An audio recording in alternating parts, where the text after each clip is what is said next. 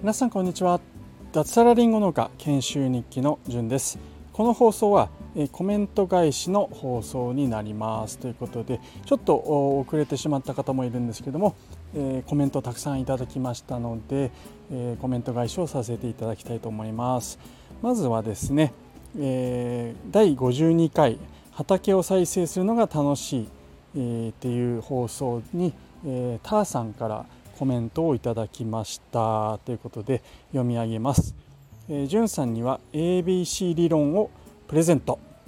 ラッキーはもうないよ。ということでえーとですね、これは僕があの畑を再生するの楽しいよっていう放送の中でちょっと怪我をしてしまったという話をしたのに対してターさんからコメントをいただきました。でこの ABC 論 CABC 理論か。これって何かなと思って一応あの Google 検索して調べたんですけれどもあのよく分かりませんでした。すいません。あのなんだハインリッヒの法則は僕知ってるんですけれども、はい、この間言ったハイリンヒハインリッヒの法則っていうのはあの、まあ、簡単に言うと大きな事故の前には、えー、それよりちょっと中規模の事故があってその中規模の事故の背景には小さな事故。で小さな事故の背景にはあヒヤリとした経験がいっぱいあるよっていうのがハインリッヒの法則なんですけども、えー、それに、ね、対してコメントを多分くれて ABC 理論理論っていうのもあるよっていうことでちょっとあの ABC 理論っていうのを調べて読んだけどよく分かんなくてですね。で次の検索で ABC ABC 理論簡単にっていうことで Google 検索して簡単に説明してくれてるやつもあったんですけども、うん、ちょっと理解できなかったんですよね。すいませんターさん。あの今週会うんでその時に教えてください。ということではい、えー、コメント返しとさせていただきます。ターさんありがとうございました。はい。あとですね、えー、次ですね、えー、いただいたコメントをですねたくさん コメントを本当たくさんいただきました。全部で12345件ぐらいもらったのかな。はい。えーと、新しいリスナーさんですね、えー、梶恵子さんという方から、えー、コメントをいただきました、えー、1つ目のコメントはですね営業経験は農業で通じるかという放送に対して、えー、コメントをいただきました、まあ、僕は元営業マンということでそれがですね農業にも役立つよっていう話をしたんですけどもそこにまずはコメントをいただきました、えー、まず読み上げさせていただきます。1つ目は営業は人生の基本では丸ということで、はいあのまあ、そうですね。営業っていうのはま何も物を売るだけじゃないですよね、え、僕はそういう話をしたつもりです。はい。あのまあ、人間関係の構築であったり、まあ、損得感情を抜きにした付き合い、まあ、その奥に先にあのもう物を売るっていうことがあるのかなっていうふうに僕は思っておりますし、はい、えー、それに関して多分コメントをいただけたのかなと思います。ありがとうございます。で同じく梶恵子さんから第52回放送ですね。畑を再生するのが楽しいっていう今、まあ、ターさんがまさにコメントくれた放送に対してコメントをですね2件いただいております。1つ目のコメントがえっとですね仮払い機はブンブン周りが怖いので小さい草刈り機が欲しいと、えー、いうコメントをいただきました。はいまあ、仮払い機はどうなんですかね、えー、僕は、まあ、怖いというイメージを持っていなかったので、まあ、それが怪我する原因ですかね。はい あのまあ、ただ農業をややる時の仮払い機ってこうやっぱりちゃんとしたものじゃないとダメなんですよね。あの仮払い機っていろんな種類があるんですけれども、まあ、家庭用からですね、えー、まさに農業の林業とかで使うプロ用まであるんですけどももちろん僕が使っているのはそのプロ用になります。なのでまあ危険度は高いのかなっていうふうに、えー、思います。はい。なのでまあ家庭で使われる場合はですねあの最近は電気電池式ですね。で小さいのとかもあるのでそんなのを選んでみてはいかがでしょうかということです。はい、でもう一つ、えー、コメントをいただいてますね。えー、代々専業農家の友人がりんご園を持ってて冬は剪定で忙しそうです。兼業でお米お米作る友人は毎週草刈りしてます。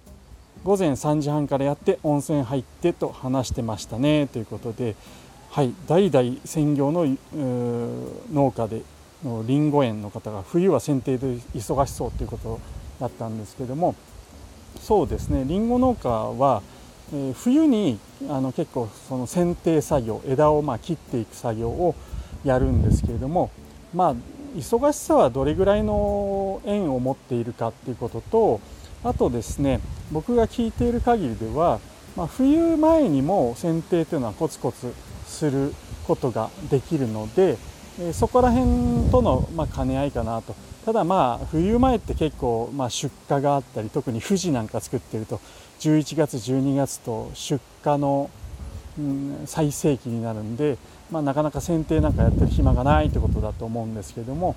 まあ、なので冬場は雪の中ですね剪定をするということで、まあ、忙しいのかなっていうふうに思います。僕も多分今年の冬は、まあ、そういう状況になるかなっていうふうに、えー、思います。あと兼業でお米作る友人は毎週草刈りしてますそうなんですよ。あの夏場、まあ、今やっと落ち着いてきたかなって感じはするんですけれども78 9と、まあ、678かな。は本当草の雑草の生えるスピードが半端なく速いですね、うん、1週間に1回、まあ、切らないと結構きつい。長くても2週間ですね。2週間経つともう雑草が膝より上に行っちゃうので、えー、まあ、逆に大変になってしまうというところで毎週草刈りというのはまあ、その通りかななんていうふうに、えー、思います、はい。ま、ただねその作業が終わってから、えー、温泉入ったりとか、まあ、そういう楽しみもあったりするので、はい。えー、そういう話を、まあ、コメントでいただいたということで、はい、コメントありがとうございます。あともう1件ですね。えー、っとですねコメント返しのコメント返しに対して、えー、同じく梶恵子さんからですねコメントをいただきました。これも僕の怪我ですね。2度目の怪我。えっと草刈り刈払機で手を切った後翌日になんとチェーンソーでまた同じところほぼ同じところを あの今度は切るって感じじゃないですよね。チェーンソーって。えぐるっていう感じで。まあこれが未だに痛いんですけども。というのが何でかっていうとあの爪の上をやっちゃったんですよね、まあ、その他の部分もええぐっちゃったりしたんですけど爪をですね上からチェーンソーで多分当たったんですね、えー、なので爪が何て言えばいいんですかね。あの削れて すいません。痛そうな話で。